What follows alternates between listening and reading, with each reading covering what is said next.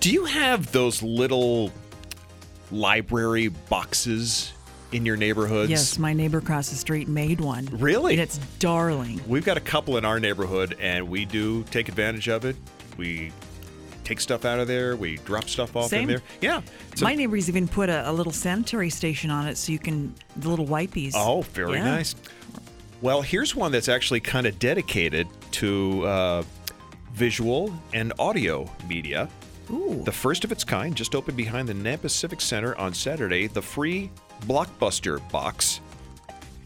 Love that. It is not officially affiliated with Blockbuster since Blockbuster as a corporate entity no longer exists. The, Yeah. the last one in Bend is an independent shop, but it does carry the familiar Blockbuster colors.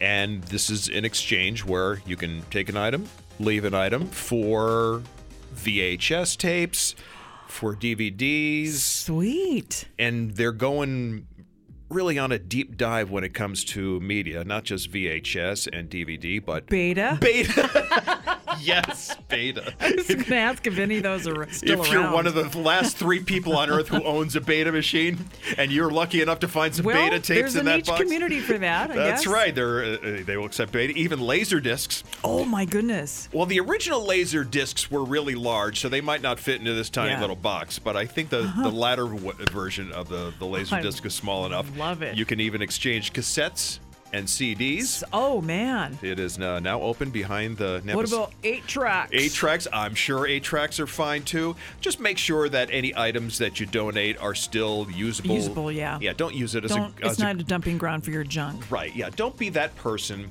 who takes uh, like an old Night Ranger cassette from 1984 with a cracked box and the and the tape spooling out of the housing. D- don't be that guy. Okay. That's all we ask.